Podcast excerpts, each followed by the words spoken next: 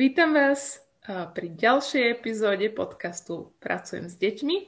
Moje meno je Lea a v tejto sérii sa rozprávame s rodinami a rodičmi o tom, ako viesť deti k Bohu. A môjim dnešným hostom je Paulinka Lukáčová, ktorá je profesionálny náhradný rodič. Takže ťa vítam, Pauli v našom podcaste. Ďakujem, dobrý večer. Skús nám teda povedať, ty máš takú inú situáciu od mojich iných hostí.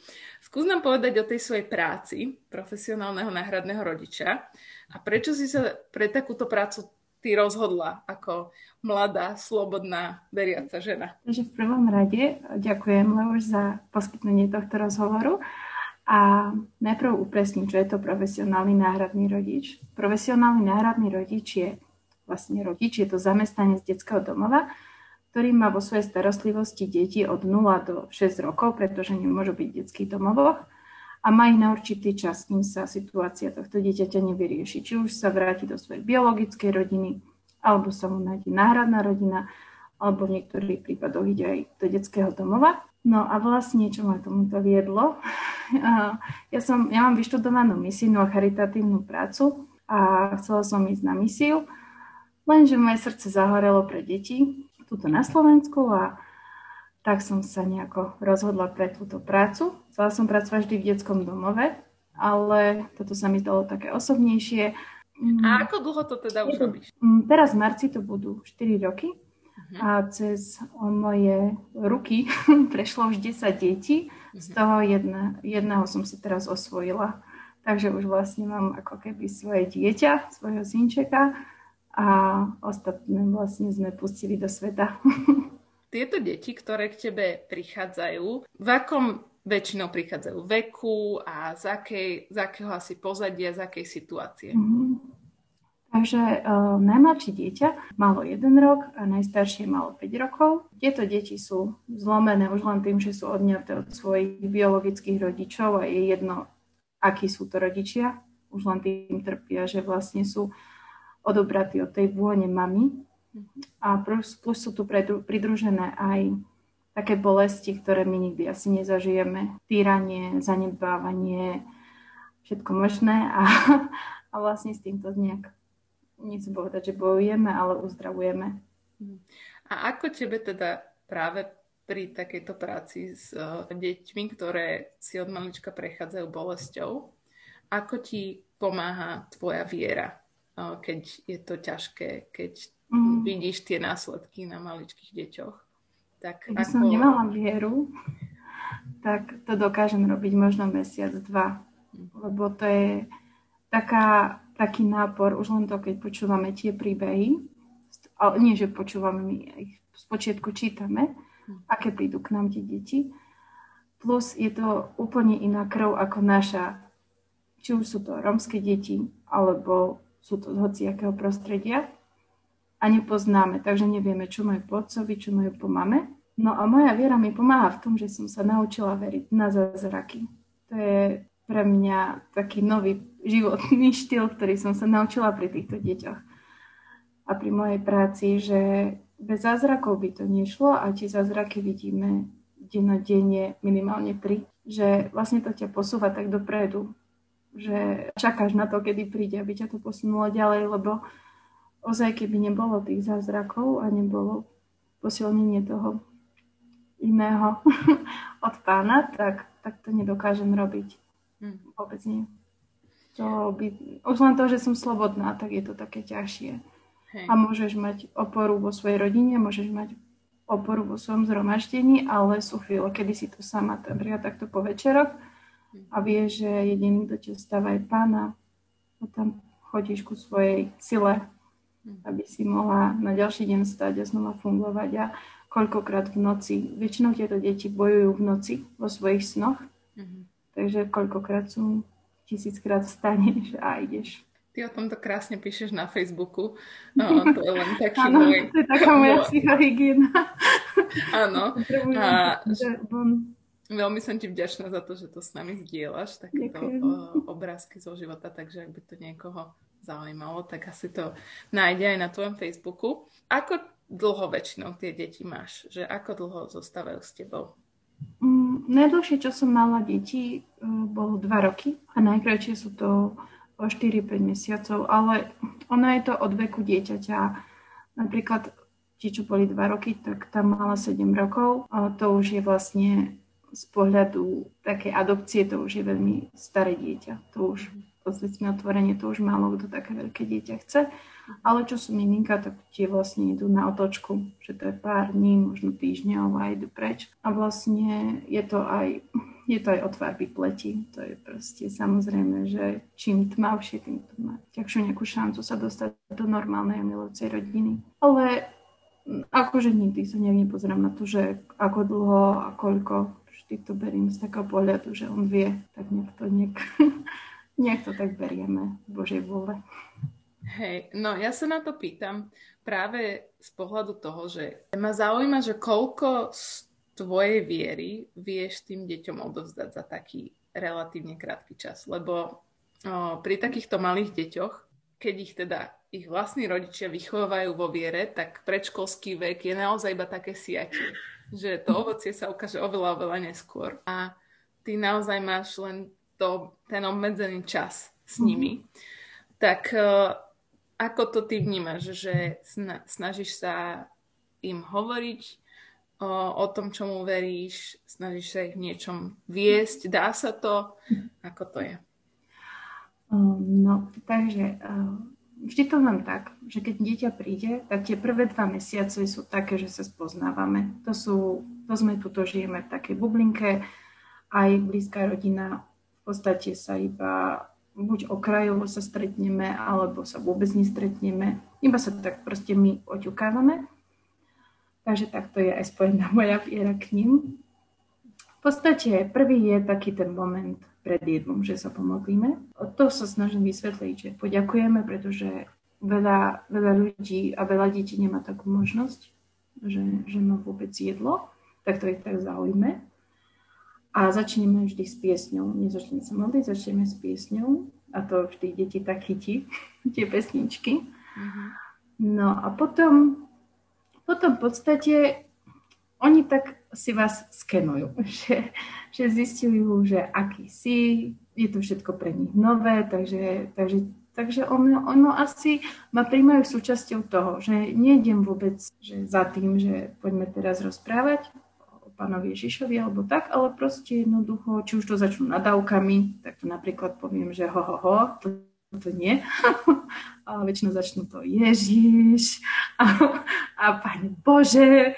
takže takéto, takže to hneď vstupujeme, že takto sa u nás nerozpráva a nemáme prečo sa o tom tak rozprávať. No a potom vlastne po tých dvoch mesiacoch už zaradíme aj, aj zhromaždenie, besiedku a to väčšinou tak vidím, že či už začneme s biblickými príbehmi na večer, lebo vždy, vždy, vždy sa číta u nás, alebo sa proste nejak sa rozprávame večer pred spaním, lebo je to v pokoji.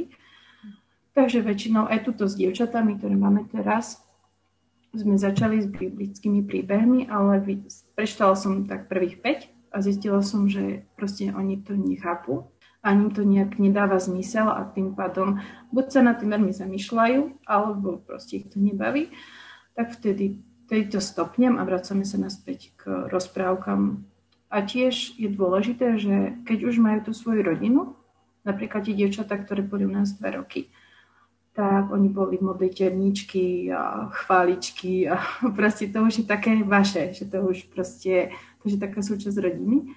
Ale ako nále išli do tej novej rodiny a, a tam proste bolo, že oni tomu neveria, ani nenaštevujú um, nejaké spoločenstvo, tak sa ako keby už, bolo to prirodzenosť našej rodiny, ale už sme tam nenutili, že, že proste takto to tam musí byť, že to už vlastne musíme nechať tak, keď už je to do tej rodiny. Takže na tej prírodzenej báze to je, že je to súčasť našej rodiny a kým ste v našej rodine, tak sa to bude takto robiť. Ale není to, že a teraz ideme. A zase oni majú z toho, že v nedeliu sa pekne oblečieme, navoňame. Takže oni to berú tak. No verím, že ako súčasť našej rodiny. Hej, čiže asi majú šancu niečo nasať. Presne mm-hmm. to, čo je A zase, zase verím tomu, že ich sa to tak zakoreňuje, že môže to prísť možno neskôr, keď budú, budú v tých nových rodinách. Mm-hmm.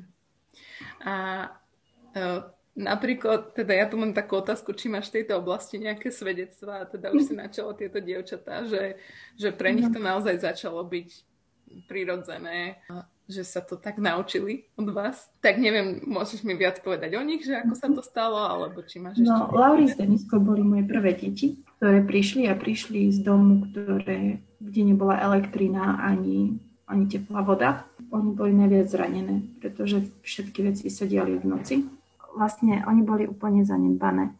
Laurika mala 5 rokov a nevedela ani po slovensky a ani po romsky, takže tam to bolo veľmi ťažké. A Deniska, no tak to, ona mala 3 roky a ona bola na úrovni možno dvojročného dieťatka. Vlastne tam to tak začalo že takto ten temperament, takže tam začalo zapnúť romské chvály energetické a už to tu, už sa to steny otriasali. No a vlastne postupne za priebehu pár mesiacov Laurika začala rozprávať, akože skomolenie, ale začala rozprávať. A Deniska postupne ju napodobňovala. A postupne, oni boli veľmi, oni boli veľmi uh, zranené svojou mamou, lebo ona mala prísť na stretnutie a neprišla. Potom už sa nikdy neukázala. Otca mali, majú zavretého v base. No a vlastne sa stalo to, že, že sme prišli do zhromaždenia a oni sa veľmi báli mužov. Všeobecne. Aj z mojich, akože, čo máme túto v rodine, oni mali panický strach. A ako sme prišli do zhromaždenia, no tak to tam bolo zasa. to, on len pri mne, žiaden mu sa k ani len priblížiť. A postupne postupne sa začali uzdravovať, že začali sa k ním akože uh, pritúlili, potom si sadli na kolena, že to bolo také. No a potom už vlastne videli takú tú, že vlastne muži môžu byť aj dobrí a takí milujúci, tak začali, uh, začali keby napodobňovať. Že proste, že videli v zbore, že chvália, tak aj oni začali chváliť a proste takéto to otcovské museli mať. Proste a zrazu z nich boli modlitevníčky, že sme sa modlili vo vlaku, modlili sme sa na ulici, začali sme tancovať kolota, kolotance na zastávke a do toho sme spievali o pánovi Ježišovi. Takže oni ma učili také a ja taký hamblivejší typ, tak sme museli tak som musela tiež vystúpiť zo svojej komfortnej zóny, vieš, no a mm-hmm No a potom vlastne išli do svojej rodiny, do novej, po dvoch rokoch, čo sme vôbec, tým, že Laurika bola, ona bola jak čokoládka. Hm. Takže to tam bolo také, že je bolestivé, keď odchádzali. No a, a vlastne oni, oni museli sme jej pustiť, no.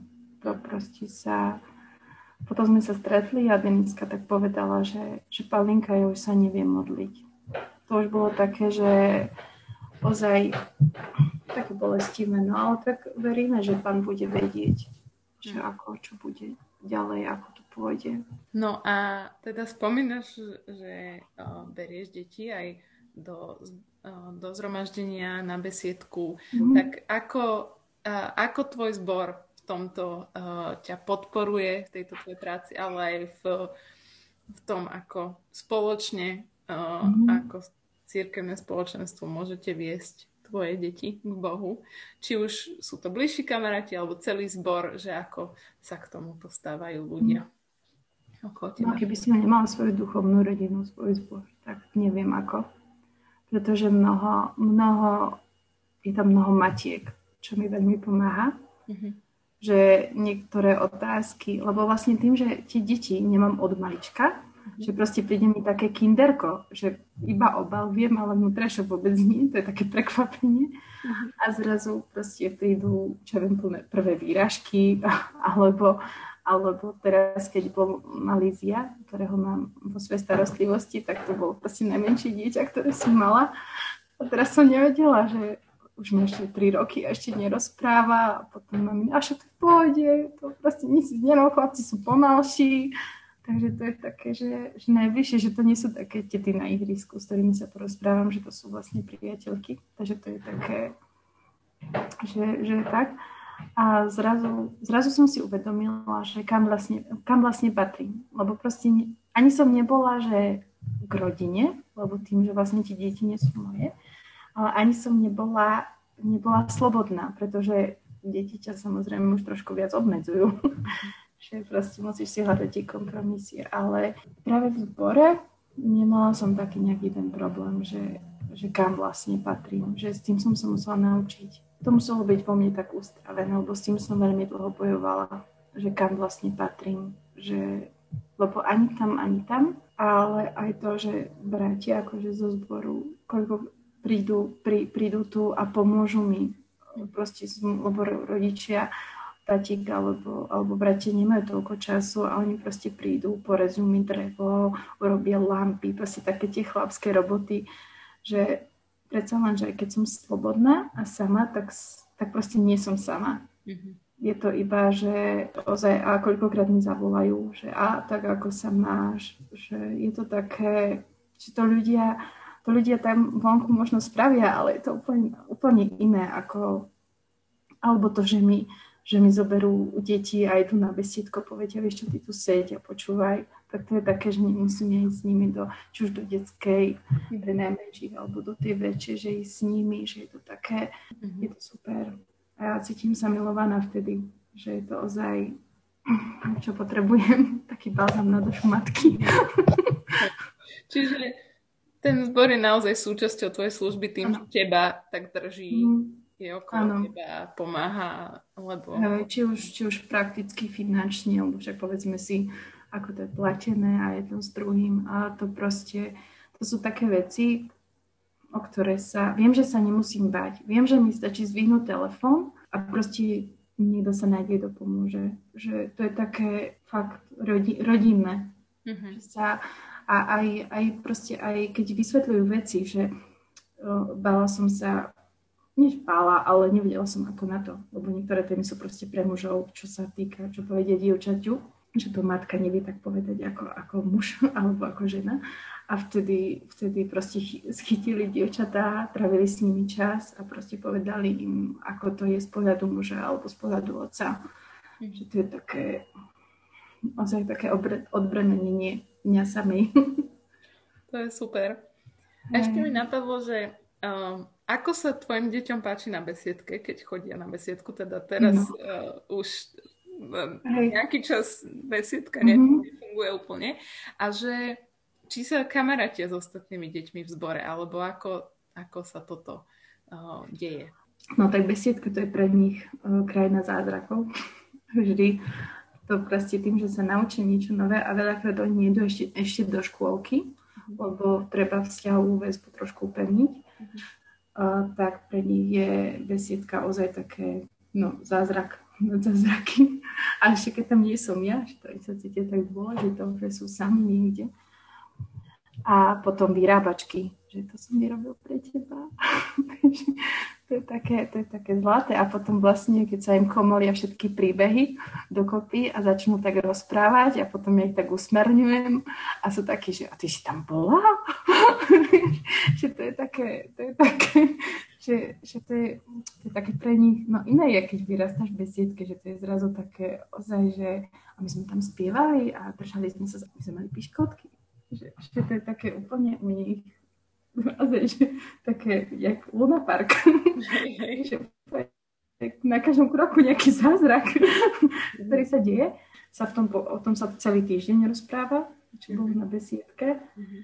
A je to také príjemné, no. Čiže je to také spojené, že keď ich už môžeš zobrať, aj, tak aj tam. To sa, ale s kamarátmi je to už ťažšie. Oni vlastne tým, že patria do dospelého sveta, uh-huh. oni ani už potom škôlke si nevedia nájsť. Uh-huh. Oni možno majú niekoho jedného, ale ani to ne, meno nevedia. Skôr, skôr oni si nájdú kamarátov medzi dospelými ako medzi deťmi. Uh-huh. Je to také, je to smutné, ale oni fakt nepatria do toho detského sveta ich, ich nejak ustravujeme. Že mm. proste nepatria ešte do dospeláckého sveta. Tým, že oni niečo zažijú, oni koľkokrát vidia veci, ktoré detsko ako by nemalo ani len vidieť. Mm. Takže oni to proste, to je také, to je asi taká smutná stránka toho, že že oni, oni sa, akože zahrať sa zahrajú, ale je to také, že za chvíľu prídu a idú medzi dospelí, že viac sa vyblázne so dospelými ako s deťmi. Uh-huh. Že nie sú to také typické, že sa chytia za ruky s niekým. To je tiež, že proste oni veľmi dlho, kým sa chytia s niekým za ruku. uh-huh. alebo pri modlitbe, že tak sa za ruky to... Hej, to mi ani nenapadlo, ale dáva to zmysel presne, čo hovoríš. Hej, to je proste také, že to sa môže hociek, ale to treba čas, kde lásku na to, aby, sa, aby to bolo uzdravené. Ja ťa veľmi obdivujem a veľmi ti žehnám v tejto tvojej práci. A, a veľmi sa teším, že si súhlasila, že nám o tom nám niečo priblížiš z, tejto, z tvojho života aj práce, lebo to je to isté. Tvoja práca je to, že otvoríš svoje srdce a svoj domov a mm. svoje náručie. A to je strašne obdivuhodné. A, a mm. teším sa z toho, že máš aj ten support v tom zbore a že Pán Boh ťa v tom drží tak nech je to tak aj naďalej. No, ďakujem ti. Ďakujem ti za to, že som mohla aspoň takto porozprávať o svojej práci a to by mal aké otázky, tak budem rada. Áno. Alebo nejaké doplňujúce. Určite, určite poviem, alebo porozprávam viac, lebo to sa nedá zmestiť do 20 minút, 30. Jasné.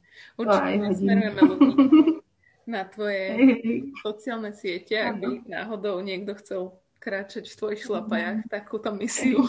Áno, určite. Určite profesionálny náhraný riečov je málo. Tak um, takže sa teraz rozlučíme aj s našimi poslucháčmi alebo divákmi mm. a, a, a ďakujeme ti veľmi pekne. Ahojte. A, ahojte, dovidenia, majte sa.